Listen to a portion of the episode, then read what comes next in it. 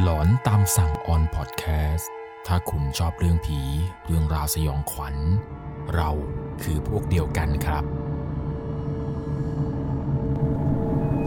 สวัสดีครับผม1 1 LC วันนี้เรากลับมาพบกันเช่นเคยครับ กับในช่วงของหลอนตามสั่ง ในส่วนของเรื่องราวในวันนี้นั้น เป็นเรื่องราวจากนายทหารท่านหนึ่งครับ ที่ได้ไปประจำการอยู่ที่จังหวัดสุรินทร์ในช่วงที่ประเทศไทยเราเนี่ยเกิดเหตุพิพาทพรมแดนระหว่างไทยกัมพูชา เรื่องราวของเขาพระวิหารนั่นแหละครับ ซึ่งเป็นเรื่องราวที่เกิดขึ้นในปีพศ 2554 ที่ผ่านมา ถึงแม้เรื่องราวดังกล่าวนี้ครับจะผ่านมาหลายปีแล้วก็ตาม แต่ประสบการณ์สยองขวัญที่เขาได้ไปพบเจอมาตอนที่ไปประจำการอยู่ที่นั่น ยังคงจดจำไม่มีวันลืมจนถึงทุกวันนี้เลยครับสำหรับเรื่องราวที่คุณจะได้รับชมรับฟังในต่อไปนี้นะครับ จะต้องใช้วิจารณญาณในการรับชมรับฟังให้ดีๆนะครับ เพราะว่าเรื่องราวต่อไปนี้ครับเป็นเหตุการณ์ที่เกิดขึ้นจริง ๆ กับนายทหารท่านหนึ่งครับ ที่มีชื่อว่าคุณเวียง คุณเวียงเนี่ยเล่าให้ฟังครับถึงเรื่องราวสยองขวัญตอนที่ได้ไปประจำการอยู่ที่จังหวัดสุรินทร์ครับเรื่องราวเรื่องนี้นั้นเกิดขึ้นเมื่อในปีพศ 2554 ในเหตุพิพาทที่เขาพระวิหาร กรณีพิพาทพรมแดนระหว่างไทยกับกัมพูชาครับ เหตุการณ์ดังกล่าวเนี่ย มันยืดเยื้อมานานครับตั้งแต่ในสมัยอดีตแล้ว ถ้าใครได้ติดตามข่าวในสมัยนั้นครับ จะรู้ว่าทหารไทยของเราที่ไปรบเนี่ย บางนายถูกจับไปเป็นตัวประกัน ทหารหลายนายบาดเจ็บสาหัส แล้วทหารบางนายครับเสียชีวิต นับว่าเป็นเรื่องที่น่าเศร้ามากในตอนนั้น ในช่วงนั้นครับก็ได้เกิดการประทะขึ้นอยู่ที่บริเวณจังหวัดสุรินทร์ด้านปราสาทตาควาย เรื่อยมาจนถึงปราสาทตาเหมือนทมทำให้ทหารไทยในตอนนั้นเสียชีวิตถึง 4 นายนะครับ และยังมีการบาดเจ็บของทหารอีกตั้งเกือบ 14 ราย ชาวบ้านเนี่ยว่ากันว่า ได้ยินเสียงปืนนะครับ ดังตลอดเวลา จึงต้องทำการอบพยพชาวบ้านเนี่ยออกนอกพื้นที่กันในช่วงเวลานั้นเลย ทางกระทรวงต่างประเทศเนี่ยก็ได้ส่งหนังสือประท้วงอย่างรุนแรง ผ่านทางเอกอัครราชทูตกัมพูชาที่อยู่ประจำประเทศไทยได้รับรู้เรื่องราวที่เกิดขึ้นครับ หลังจากเกิดเหตุการณ์การประทะดังกล่าวทำให้ผู้ว่าราชการจังหวัดเนี่ยถึงกับต้องออกประกาศเป็นพื้นที่ประสบภัยภาวะสงครามเกือบจะทั้งอำเภอเลยก็ว่าได้ ซึ่งในตอนนั้นครับตัวของคุณเวียงเนี่ยก็ได้เป็นทหารผัดสองครับ ก็มีทหารหลายนายครับที่ต้องเข้าร่วมลงพื้นที่ในเขตพิพาทเขาพระวิหารในตอนนั้น แต่ตัวของเขาเองครับก็มีรายชื่อเป็นกองหนุน ซึ่งก็ไปประจำการอยู่ที่อำเภอแห่งหนึ่งในจังหวัดสุรินทร์ครับ ซึ่งจริง ๆ พื้นที่ของเขาพระวิหารเนี่ยจะตั้งอยู่ที่จังหวัดศรีสะเกดนะครับ แต่จุดที่เขาไปประจำการนั้น เป็นรอยต่อระหว่างพื้นที่ของ 2 จังหวัด แล้วก็มีแนวอาณาเขตติดต่อกับประเทศกัมพูชา ซึ่งในช่วงนั้นนะครับ ทหารฝั่งกัมพูชาเนี่ยได้มีการเริ่มบุกยิงเข้าพื้นที่ของในจังหวัดสุรินทร์เหมือนที่ผมบอกไปในตอนต้นนี้แหละครับ ในช่วงเวลานั้นครับกองพันของคุณเวียงเนี่ยก็ได้เดินทางออกจากค่าย มุ่งหน้าไปยังพื้นที่ของจังหวัดสุรินทร์ใช้เวลาเดินทางในตอนกลางคืนครับกว่าจะเดินทางไปถึงเนี่ยก็เกือบเย็นของอีกวันหนึ่งแล้ว ในจุดที่กองหนุนที่ไปประจำการอยู่นั้นครับเป็นพื้นที่ไร่นาของชาวบ้าน แต่ดูไปแล้วเนี่ยเหมือนจะเป็นป่าที่ชาวบ้านนะครับทำนาแซมไว้ซะมากกว่า พอไปถึงที่จุดประจำการครับทหารทุกนายเนี่ยก็เริ่มหาทำเลที่จะทำเป็นที่พัก เป็นที่กำบังเป็นที่ป้องกันภัยจากข้าศึกก่อนที่ฟ้าจะมืดเพราะว่าในพื้นที่นั้นครับยังคงเป็นป่าอยู่ พวกไฟฟ้า พวกน้ำประปาน้ำอะไรต่างๆ ที่จะใช้อาบใช้อะไรเนี่ย ก็ยังไม่มีครับ แม้แต่ห้องน้ำครับก็ต้องอาศัยพุ่มหญ้าอาศัยต้นไม้ ใครปวดหนักเนี่ยก็ต้องถือจอบถือเสียมเนี่ยเดินเข้าป่าไปขุดหลุมตามยถากรรมกันไป กว่าที่พักจะเสร็จครับก็ค่ำมืดแล้ว แต่ก็พอมีแสงสว่างจากไฟฉายนี่แหละครับ ที่พกประจำการกันมาจากค่าย หลังจากนั้นครับก็ได้มีการจุดกองไฟเพื่อทำอาหารเลี้ยงทหารกัน แต่ละนายที่มาประจำการเนี่ยพอหลังจากกินข้าวกินปลาทำทุกอย่างอะไรกันเสร็จครับ ถึงเวลาที่ต้องรวมพล ในตอนนั้นครับผู้กองครับได้สั่งให้ทหารทุกคนเนี่ยมารวมกัน เพื่อจัดเวรยามป้องกันภัย ไม่ให้ข้าศึกเนี่ยมันบุกเข้ามาในตอนกลางคืนครับ ในตอนนั้นเนี่ยพวกป้อมพวกเกาะกำบังอะไรเนี่ยก็ยังไม่มีหรอกครับได้แต่อาศัยตามต้นไม้ตามคันดินคันนาไปก่อน กันเอาไว้ครับเผื่อจะมีข้าศึกเนี่ยแอบเข้ามาในช่วงเวลากลางคืนพอหลังจากรวมพลกันเสร็จแล้วครับ ทุกคนเนี่ยก็แยกย้ายกันไปพักผ่อนตามอัธยาศัย บางนายก็ไปประจำการตามที่ผู้กองเนี่ยได้สั่งการเอาไว้ ตัวเขาเองเนี่ยวันนั้นไม่ได้มีเวรประจำการครับ ก็จะไปหาที่ส่วนตัวในการคุยโทรศัพท์กับที่บ้านสักหน่อย เพราะว่าการมาประจำที่จังหวัดสุรินทร์ในครั้งนี้นั้นตัวเขาเองเนี่ยยังไม่ได้บอกแม่เลย หลังจากที่เดินหาทำเลเหมาะๆในการแอบคุยโทรศัพท์สักพักหนึ่งก็ไปเห็นครับว่าหลังรถบรรทุกทหารที่เขานั่งกันมาเนี่ยทำเลใช้ได้เลย ก็เลยใช้ไม้ลังครับสำหรับเก็บปืนเนี่ยทำเป็นเตียงนอนซะเลยครับ ช่วงเวลาตอนนั้นเนี่ยก็สี่ทุ่มกว่าๆตื่นเต้นมากครับ อยากจะโทรไปบอกแม่ครับ ว่าได้มาชายแดนเป็นครั้งแรก ก็โทรไปหาแม่ครับ ก็คุยกับแม่จนเพลินเลยครับ ตอนนั้นเนี่ยก็คุยกับแม่ถามสารทุกสุขดิบอะไรต่างๆ โมให้แม่ฟังครับว่าเนี่ยผมได้มาเหยียบชายแดนเขมรครั้งแรกเลยนะ ตื่นเต้นมากๆเลย ก็คุยกับแม่ไปนานพอสมควรครับ แม่เนี่ยค่อนข้างที่จะเป็นห่วง เพราะสถานการณ์ในช่วงนั้นยิ่งไม่ค่อยสงบอยู่ ก็ได้แต่บอกลูกคนนี้ครับว่า ดูแลตัวเองดีๆนะลูก รักษาเนื้อรักษาตัวด้วย พอหลังจากที่แม่พูดจบครับ แม่ก็เปลี่ยนให้น้องชายเนี่ยคุยแทน พอน้องชายมาคุยเนี่ยคำแรกที่น้องพูดครับ มันก็ทักขึ้นมาเลยครับว่า พี่อยู่กับเพื่อนหรอ คงไม่เหงาล้วสิ ตอนนั้นเองครับ ตอนที่ตัวของเขาเนี่ยได้ยินเสียงน้องชายพูดถึงกับตกใจเลยครับ เพราะว่าในตอนที่คุยโทรศัพท์อยู่นี้นั้น ตัวของเขาเอง นอนอยู่หลังรถบรรทุกคนเดียวครับ น้องชายเนี่ยมันยังบอกอีกว่า ก็ผมได้ยินเสียงหัวล้ออะเป็นเสียงใหญ่ ๆ มากเลย นึกว่าพี่อยู่กับเพื่อนๆหลายคนคงจะสนุกกันน่าดู ในตอนนั้นครับ ตัวของเขาเองเนี่ยคิดว่าน้องมันต้องแกล้งแน่ๆ ก็เลยบอกว่าขอสายคุยกับแม่หน่อย ไม่อยากคุยกับเองแล้ว ยังไม่ทันจะพูดอะไรเลยครับ แม่ก็ถามเหมือนกับน้องชายเลย ว่าอยู่กับเพื่อนเหรอลูก เสียงหัวเราะดังกันเชียว ตอนนั้นเองตัวของเขาเริ่มขนลุกนิดนึงครับ เลยบอกแม่ว่า แม่งั้นเดี๋ยวพรุ่งนี้ผมโทรหาใหม่นะ หลังจากนั้นก็รีบเดินลงจากรถครับ ไปหาเพื่อนๆที่จับกลุ่มกันอยู่ไกลๆ พอเดินเข้าไปนั่งใกล้ๆกับพวกเพื่อนๆครับที่มันจับกลุ่มนั่งคุยกันอยู่ เพื่อนคนหนึ่งเนี่ยมันก็สะดุ้งตกใจใหญ่เลยครับ ตัวเขาเองก็เลยถามว่าเป็นอะไรวะสะดุ้งขนาดนี้ไอ้เพื่อนคนนั้นครับที่มันตกใจเนี่ย มันก็บอกว่าจู่ๆตอนที่มึงเดินเข้ามาขนลุกไปทั้งตัวเลยว่ะไม่รู้เป็นอะไร ตัวเขาเองก็เลยบอกว่าบ้าบอไร้สาระจริงๆ และคืนนั้นเนี่ยก็นั่งคุยกับเพื่อนกันไปจนสนุกสนาน หลังจากคุยกันเสร็จก็แยกย้ายกันเข้านอนครับ ตัวเขาเองบอกว่าพอเริ่มอยู่มาหลายวันเข้า ทุกคนก็เริ่มมีบทบาทมากขึ้นในแต่ละวันครับ บรรยากาศต่างๆเนี่ยเริ่มเปลี่ยนไปมากจากวันแรกที่มาถึง ทั้งเวรยามในตอนนั้นเนี่ยก็มีป้อมแล้วครับ ไม่ต้องไปยืนตากน้ำค้างเหมือนวันก่อนๆแล้ว ไฟฟ้าเนี่ยก็เริ่มทยอยเข้ามาแล้วครับ เพราะว่าได้ชาวบ้านในแถวนั้นนี่แหละ ที่เขามาต่อไฟให้มันเดินท่อน้ำปะปาทำนู่นทำนี่ให้รวมไปถึงการสร้างห้องน้ำครับ ไม่ต้องพกจอบพกเสียมเนี่ยไปขุดดินเหมือนเมื่อก่อนแล้วเพราะว่าได้ชาวบ้านนี่แหละครับ ที่ได้ช่วยเหลือกันทุกอย่างเลยพอตกกลางคืนครับ เพื่อนๆของเขาเนี่ยก็มักจะจับกลุ่มคุยกันครับ คุยเรื่องนู้นเรื่องนี้กันไปเรื่องเหมือนทุกๆ วันที่ผ่านมาบางวันเนี่ยก็มีชาวบ้านมานั่งคุยเล่นด้วย เขาคงจะไม่อยากให้ทหารอย่างพวกเขาเนี่ย รู้สึกเหงามั้งครับเลยมานั่งคุยเป็นเพื่อนบ้างในบางคืน ในคืนนั้นครับก็นั่งคุยกันไปเรื่อยครับว่าวันนี้เนี่ยไปพบเจออะไรมานู่นนี่นั่นบ้าง ซึ่งก็มีเพื่อนทหารคนหนึ่งครับ มันก็ได้เล่าเรื่องที่น่ากลัว เกี่ยวกับพวกเรื่องผีขึ้นมา ในตอนนั้นครับตัวเขาเองเนี่ยก็ทำเป็นคนหูทวนลมไปอย่างนั้นครับ เพราะว่าไม่อยากฟัง อีกอย่างหนึ่งคือ ตัวเองเนี่ยเป็นคนที่กลัวผีอยู่แล้วครับ แต่ทำยังไงได้เราเกิดเป็นลูกผู้ชายชาติทหารแล้ว ก็ต้องจำใจฟังมันอยู่ดีนั่นแหละครับ เพื่อนคนนี้มันเล่าให้ฟังครับว่า เนี่ยเมื่อสองวันก่อน ช่วงเวลาประมาณตีสองอะ่ะ ตอนที่เรากำลังเข้าเวรยาม ได้ยินเสียงอะไรบางอย่าง เหมือนกับเป็นของหนักๆเนี่ย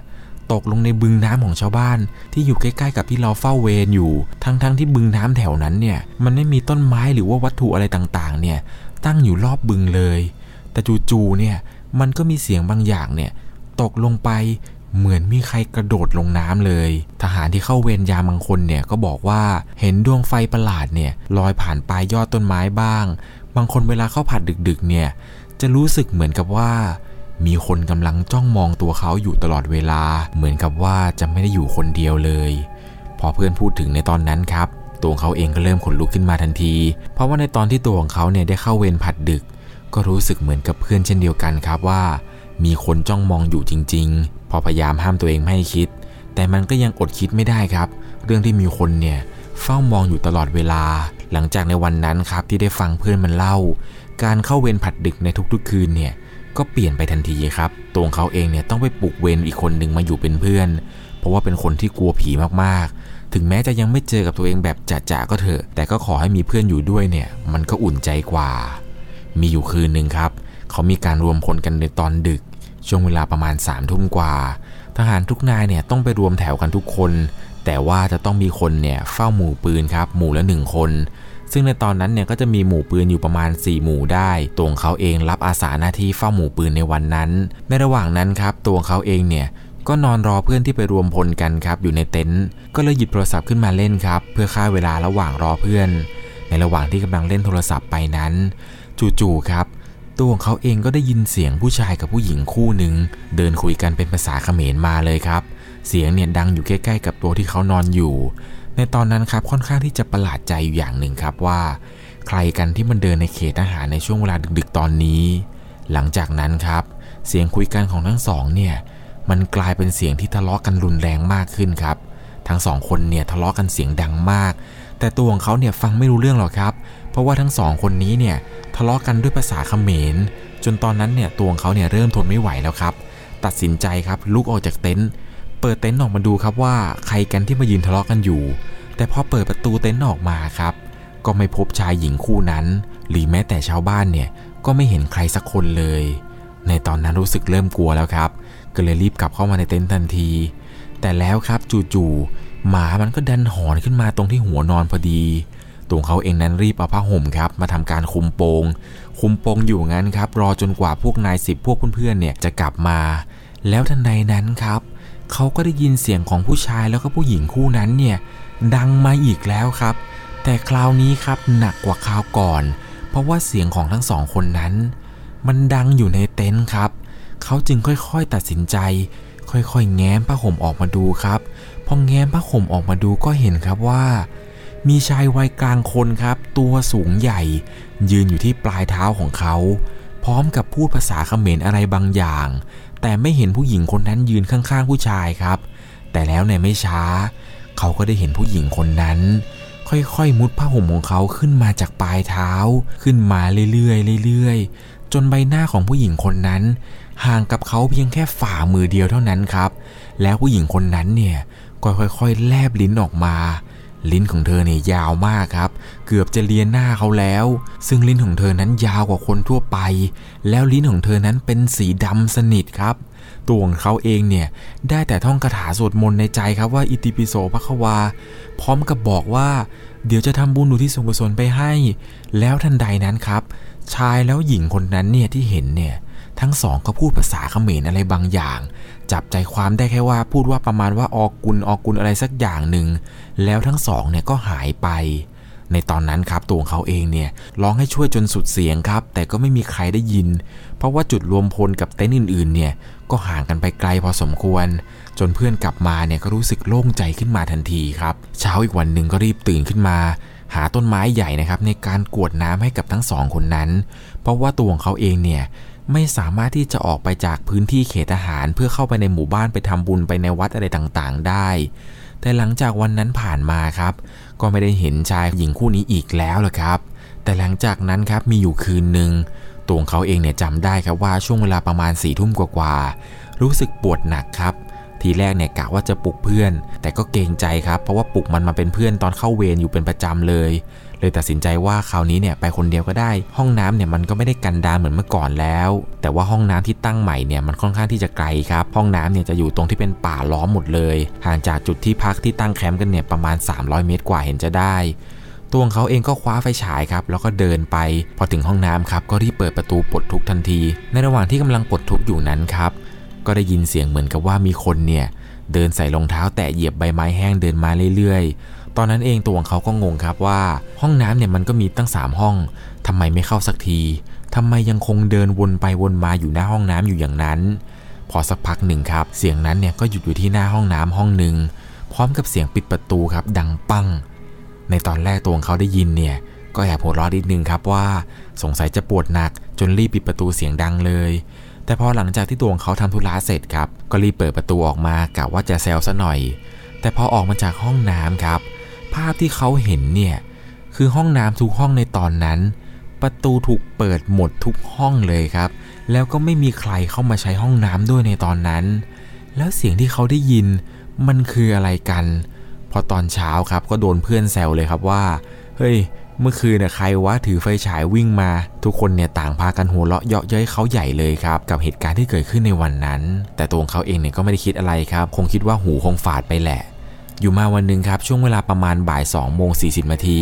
เวลานี้เขาจำได้แม่นเลยครับ เพราะว่าในเวลานี้นั้นเพื่อนๆคนอื่นๆนะครับไปช่วยชาวบ้านกันอยู่ในหมู่บ้าน ตัวงเขาเองเนี่ยได้รับหน้าที่ในการเฝ้าหมู่ปืนคนเดียวอีกแล้วครับ แต่คราวนี้นั้นเป็นเวลากลางวัน ตัวงเขาเองนั้นก็เลยไม่ค่อยกลัวครับ ในระหว่างที่กำลังนั่งรอเพื่อนๆครับ ตัวงเขาเองเนี่ยก็นั่งเอาหลังพิงเสาเต็นท์จนเผลอหลับไปตอนไหนก็ไม่รู้ครับ รู้สึกตัวอีกทีเนี่ยตอนที่ได้ยินเสียงในหูมันดังก้องมาครับว่า อย่าให้มันตื่น กดไว้ กดไว้ อย่าให้มันตื่น กดมันไว้ เสียงนั้นครับเป็นเสียงผู้หญิง ดังอยู่ในหูของเขาครับ เป็นเสียงที่ดังขึ้นมา ตัวของเขาเองเนี่ยสลืมสลือครับ ลืมตาก็ไม่ค่อยขึ้น แต่มีความรู้สึกครับว่า มีอะไรบางอย่างครับ กดอยู่ที่ขาของเขาจริง ๆ ในเวลานั้น พยายามลืมตาขึ้นมาดูครับว่าอะไรกันที่มันกดขาเขาอยู่ พอค่อย ๆ ลืมตาขึ้นมา ก็เห็นครับว่าเป็นเงาสีดำอยู่ที่ปลายเท้า ตอนนั้นเนี่ยมองไม่ค่อยชัดครับ เห็นเพียงเป็นแค่เงาสีดำสนิท ที่กำลังกดขาของเขาไว้ทั้งสอง จนขาเนี่ยไม่สามารถขยับได้เลย มันยิ่งกว่าโดนผีอำอีกครับในตอนนั้น ความรู้สึกเนี่ยเหมือนกับว่าเหน็บชาๆไปทั้งตัว เหมือนจะตายเอาให้ได้เลย ก็ใช้วิธีเดิมนี่แหละครับ ในการบอกว่าเดี๋ยวจะทำบุญอุทิศส่วนกุศลไปให้ อาการต่างๆ พวกเหน็บชาแล้วก็เงาอะไรต่างๆ ที่เขาเห็นเนี่ยมันก็ค่อยๆหายไป ตอนนั้นเองตัวของเขาเริ่มพยุงตัวขึ้นมาครับ หัวใจเนี่ยเต้นแรงมาก หายใจหอบขึ้นมาเลยครับในตอนนั้น มองดูเวลาครับเพิ่งจะบ่าย2โมง40นาทีกว่าๆเอง โดนผีอำกลางวันแสกๆเลยเหรอวะเนี่ย และนอกจากนี้ครับก็ยังมีเรื่องราวแปลกๆอีกมากมายเลยครับ อย่างเช่นที่ว่าตอนที่เข้าสู่ในช่วงเดือนสุดท้ายที่ประจำอยู่ที่จังหวัดสุรินทร์นี้แหละครับ ทุกเช้าช่วงเวลาประมาณตีสี่ตัวเขาเองนั้นต้องเป็นตัวแทนหมู่ปืนนะครับลุกไปทำกับข้าวไปจ่ายตลาดกับพวกพลทหารสุธกรรม ซึ่งเป็นเรื่องแปลกอยู่อย่างหนึ่งครับ ตัวเขาเองนั้นมักจะได้ยินเสียงคนปลุกทุกๆวัน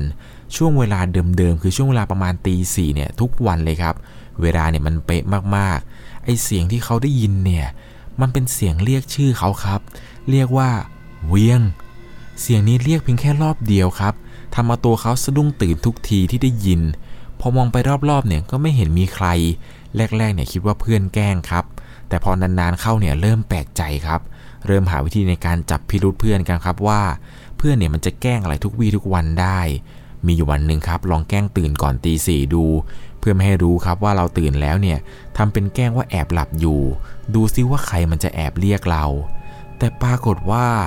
วันนั้นเนี่ยก็ไม่ได้ยินเสียงเรียก หรือว่ามีเสียงอะไรทั้งนั้นเลยครับ ถือว่าเป็นเรื่องที่แปลกมากๆ ในวันนั้นครับได้มีการคำสั่งเรียกพลทหารเนี่ยกลับขึ้นไปประจำการที่กองพันตามเดิมแล้วครับ เพราะว่าสถานการณ์ที่เขาพระวิหารตอนนั้นเนี่ยเริ่มปกติแล้ว คืนสุดท้ายที่นอนเนี่ยไม่ได้พบเจอเรื่องราวแปลกๆ หรือว่าเหตุการณ์แปลกๆ เกิดขึ้นแล้วครับ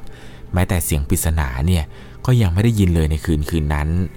พอตอนเช้าครับกำลังพลทุกนายเนี่ยก็พากันเก็บข้าวเก็บของขึ้นรถกัน ทหารทุกคนเนี่ยก็ขึ้นรถมากันจนครบครับรถเนี่ยเต็มตัวที่จอกจากพื้นที่กันแล้วไอ้เพื่อนคนหนึ่งที่นั่งอยู่ในรถข้างๆเขาเนี่ย มันก็หันมาพูดกับตัวเขาครับว่า มึง มึงรู้ไหม ไอ้ที่เราประจำการกันอยู่ทุกคืนเนี่ย จริง ๆ แล้วแม่งเป็นป่าช้าเก่า พื้นที่ที่เราตั้งกันอยู่แถวนั้นเนี่ยสมัยก่อนเขาขนศพจากในหมู่บ้านมาฝังไว้ที่นี่กันเพียบเลย พอตัวของเขาได้ยินเช่นนั้น ก็รู้ทันทีเลยครับว่า เรื่องราวแปลกๆอะไรต่างๆ ที่เขาพบเจอเนี่ยน่าจะเป็นพวกวิญญาณที่อยู่ใต้พื้น ที่เขานั้นประจำการอยู่ เป็นอย่างไรกันบ้างครับกับเรื่องราวที่เกิดขึ้นกับนายทหารท่านนี้ ที่แรกผมก็ค่อนข้างที่จะแปลกใจเหมือนกันนะครับว่า ในพื้นที่ไร่นาของชาวบ้านเนี่ยมันไม่น่าจะมีเรื่องราวสยองขวัญอะไรเกิดขึ้นหรอกครับ แต่พอรู้ครับว่าพื้นที่เดิมตรงนั้นเนี่ย มันเป็นป่าช้าเก่าเนี่ย ก็หายสงสัยขึ้นมาทันทีเลยแหละครับ ไอ้ที่สยองที่สุดเนี่ยน่าจะเป็นเรื่องตอนที่ผู้หญิงคนนั้น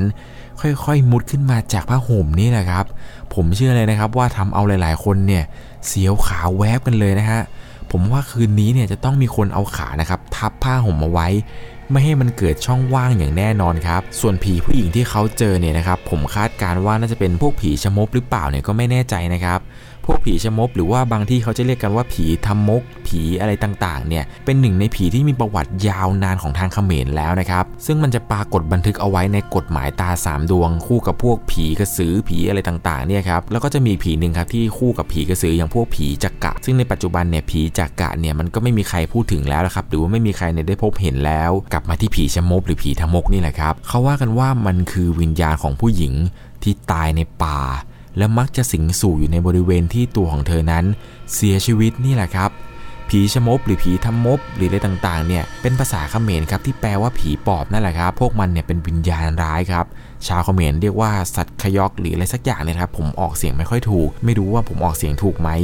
ซึ่งมันแปลว่าสัตว์ลมครับไอ้ผีพวกนี้ครับมันจะเข้าสิงสู่คนตามพวกนิ้วหัวแม่เท้าครับ แล้วมันก็จะเข้าไปกัดกินตับไตไส้พุง หรือบางคนเนี่ยอาจจะทำให้ถึงกับสมองเลอะเลือนไปบ้างก็ได้ บางคนเนี่ยเจ็บไข้ได้ป่วยกันไปต่างๆ นานา วิธีแก้พวกผีพวกนี้ครับจะต้องใช้คาถาเพื่อสะกดวิญญาณ และพวกหมอผีนะครับเขาจะใช้พวกผ้าหรือว่าได้สายสิญเนี่ยไปพันไว้บริเวณรอบๆข้อเท้า ของคนที่โดนพวกผีเนี่ยครับกัดกินสิ่งร่างกายอยู่นั่นเอง เป็นอย่างไรกันบ้างครับกับเรื่องราวสยองขวัญในวันนี้ เต็ม 10เนี่ยคุณให้เท่าไหร่ครับ เรื่องนี้เนี่ยผมให้เต็ม 10 เลยทำมาผมไม่กล้านอนเอาขาออกนอกผ้าห่มเลยครับในคืนนี้ ใครมีประสบการณ์หลอนๆ ในการพบเจอผีอะไรต่างๆ ส่งเรื่องราวของคุณนั้นมาได้ที่ Facebook 1LC ได้นะครับ ผมยังคงรออ่านเรื่องหลอนๆ ของทุกคนอยู่นะครับสำหรับวันนี้ผมก็ต้องขอตัวลาไปก่อน ถ้าคุณชอบเรื่องผี เรื่องราวสยองขวัญ เราคือพวกเดียวกันครับ ราตรีสวัสดิ์ครับพาคุ้มครอง สวัสดีครับ